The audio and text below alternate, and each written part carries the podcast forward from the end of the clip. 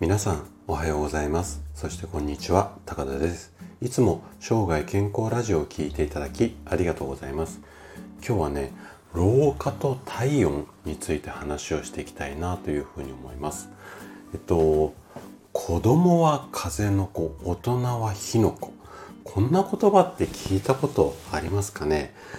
ちょっとお若い方だと、うん、あんまり聞いたことないよっていう方も多いと思うんですけども、私ぐらいの世代、まあ40代とか50代、子供は風の子なんてかなりあの小さい頃言われた記憶があるかなというふうに思うんですよね。でね、あのー、こう、まさに冷えこそ老化の大きな、まあ、ポイントっていうか、冷えてしまうことによって老化がうん促進っていうか老化しやすくなってしまいますよっていうのが医学的にも証明されているんですよね。で今日はこの辺りをねちょっと詳しく話していこうかななんていうふうに思っています。でテーマとしては老化の原因は体温の低下まあこんな感じで年齢を重ねるごとに冷えが気になるまあこういったあなたっていうか、あの、私自身も最近ちょっと冷え、手足がかなり冷えるので、まあ、あなたというよりは今日は私自身について話をしていきたいなというふうに思っています。で、今日もお伝えしたいことが2つあります。で、まず1つ目は、なぜ年齢とともに冷えるのか。まあ、こんなお話ですね。で、2つ目えー、体を温めることは大切ですよ。まあ、こんな話をしていきたいなというふうに思います。で、今日もできるだけ専門用語を使わずに分かりやすく話をするつもりなんですが、もし疑問、質問などありましたらお気軽にコメントいただければというふうに思います。じゃあね、早速本題の方に入っていきましょう。まず1つ目のテーマ、なぜ年齢とともに冷えるのか、この辺りをちょっと話していきますね。で、私たち人間の体っていうのはもうある決まった特徴があるんですね。これはもうどなたでも同じ風に当てはまる特徴なんですけどもでどんな特徴かっていうと赤ちゃんと白ちゃんっていう話をねちょっと特徴でしていきたいというふうに思います。で生まれた時っていうのは赤血球血液の中に白血球だ赤血球だ白い血だ赤い血だって書くんですけどもこの赤い血の方の赤血球これが人間って多いんですね。でこの赤血球が多いことで体温も高くなる。なのでいわゆる赤ちゃん赤血球の赤を取って赤ちゃんなんて言われたりします。で年齢を重ねるごとにこれ徐々にやっぱり体温がどんな人でも下がってしまうんですよね。これは人間の体の仕組み上こうなっています。でこの体温が下がっていってもしくは年齢が重ねていった変化として白くなってしまう。例えば白髪になったりだとか。あとはそうですね白内障が出てきたりとか。なので白白っていう症状が体に出てくるので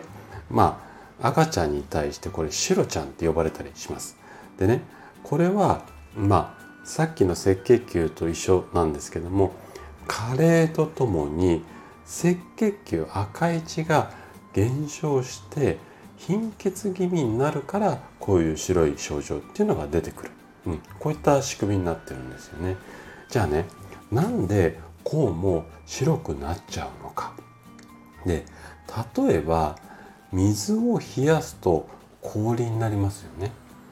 であとは例えばそうですね食べ物を冷蔵庫に入れると硬くなっちゃったりするじゃないですか。でこれはもう地球上にあるっていうか、まあ、宇宙の法則っていうとちょっと大げさなんですが、まあ、この法則として物事の法則として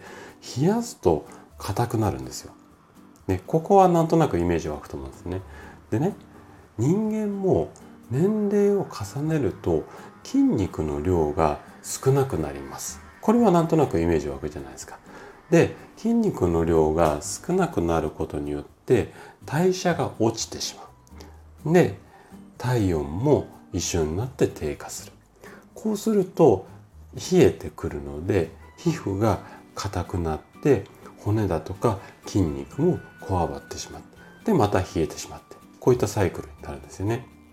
で、これ表面だけじゃなくてね、体の中、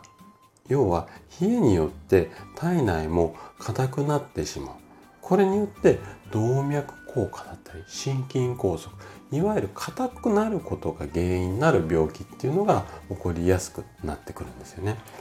じゃあねこの年齢によって体温がどのぐらいこう変化するのかこの辺りをね2つ目のテーマとしてお話をしていきます。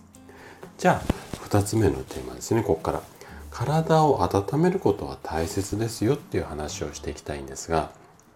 で先ほどのこう1つ目に最後の方に話したどのぐらい体の温度が変化していくのか。えっ、とちょっと正確な、えーと、年齢はちょっと割愛するんですがいわゆる老人って言われる人たちっていうのは赤ちゃんの体温と比べて約1度から1.5度も低い。これが医学的な、まあ、エビデンスっていうかもうデータとして証明されています。でねこうやって年齢を重ねる赤ちゃんの時は暖かいんだけどだんだんだんだん徐々に徐々に体温が下がっていくっていうのが一般的な流れなんですが最近ではこの流れがねちょっと崩れてきているでいろんなことが起こり始めてるんですよねじゃあどんなことが起こってるかっていうと半世紀前約50年ぐらいの前の子どもたちの平熱っていうのは36.8度もしくは37度ぐらいが一般的だったんですよね。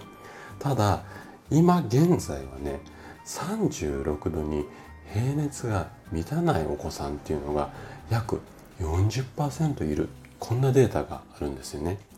で体が冷えたお子さんたちが増えてきているのでそのお子さんたちの体には老齢化の波っていうのが出てきてます。でまあその証拠にってわけではないんですが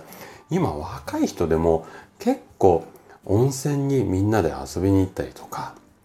そういうのが流行っていたりだとかあと夏でも結構ラーメンね人気で食べに行ったりこんな現象があるんですよね。体が熱い状態だったら多分こんなことって起きない。要は冷えちゃっているからこういった温まるものが、うん、人気になってる。まあ、こんなところもあの証拠になるかなというふうに思います。でね、あらゆる病気っていうのは低体温と深い関係があって、あのー、先ほど言った通り子供の体温が低くなってるのでお子さんの生活習慣病この辺りもね今すごく急増していて社会問題になっているんですよね。でねこの冷えを防ぐためにはまあお風呂に入って温まったりだとか着るもの冷えないように工夫するっていうのもそうなんですけども例えば筋肉を使って運動をして要は体の中でエネルギーを作ってで体を温めるっていうことも必要ですし何より大切なのは毎日の食事の中で体を温めるものを食べる。これがね非常に重要になってきます。で最近のお子さんはやっぱインスタント食品っていうか添加物バリバリの食事をしていることが多いのでやはりこの温める食事っていうのを意識してできるだけこう手作りを与えてあげるといいんじゃないのかなというふうに思います。はい。ということで今回は老化と体温について話をさせていただきました。